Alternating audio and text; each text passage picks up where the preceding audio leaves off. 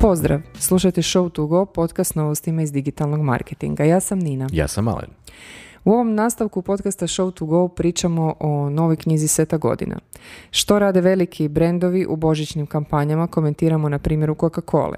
Koje se piće poznatog brenda rasprodalo ubrzo nakon što je plasirano na tržište.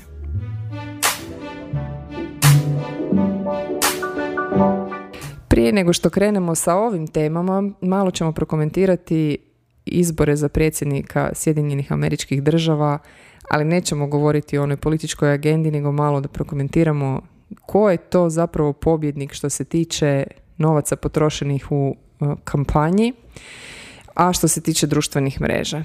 Naime, definitivni pobjednik ovih izbora 2020. što se tiče količine novaca je Facebook.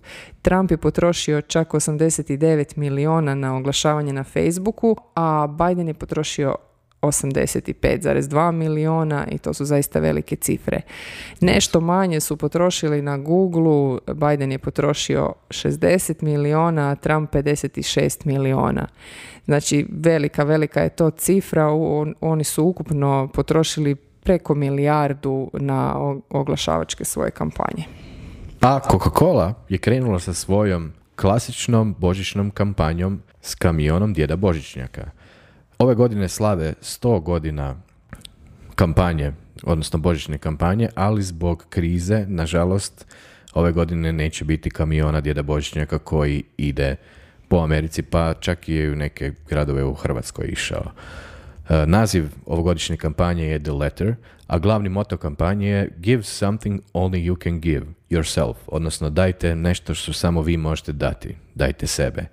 I ukratko, reklama se, reklama počinje s time da otac dolazi na posao i ide odnesti pismo djedo Božićnjaku i nažalost zaboravi, pa onda kreće sam dostaviti to pismo.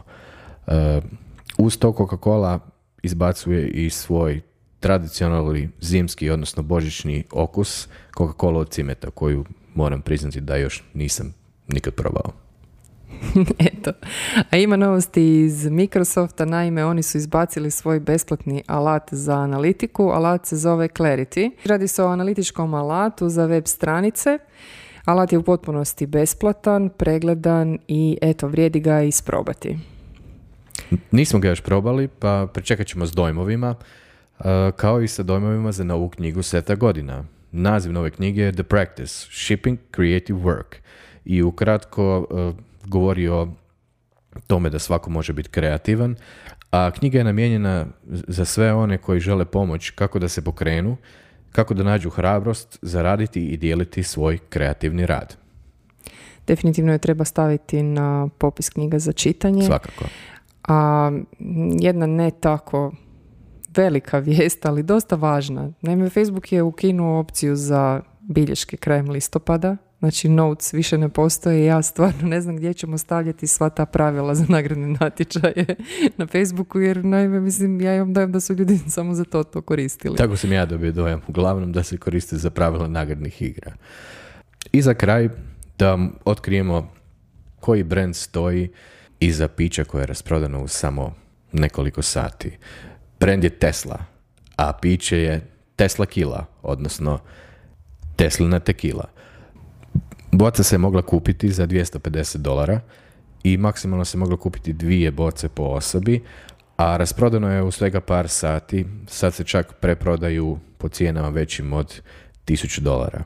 A cijela priča je krenula 2018. kao prvoaprilska šala od Ilona Maska. Kao i za auto, cijena je prava sitnica. Prava sitnica. Slušali ste Show to Go, podcast novostima i zanimljivostima iz digitalnog marketinga i slušamo se ponovno uskoro.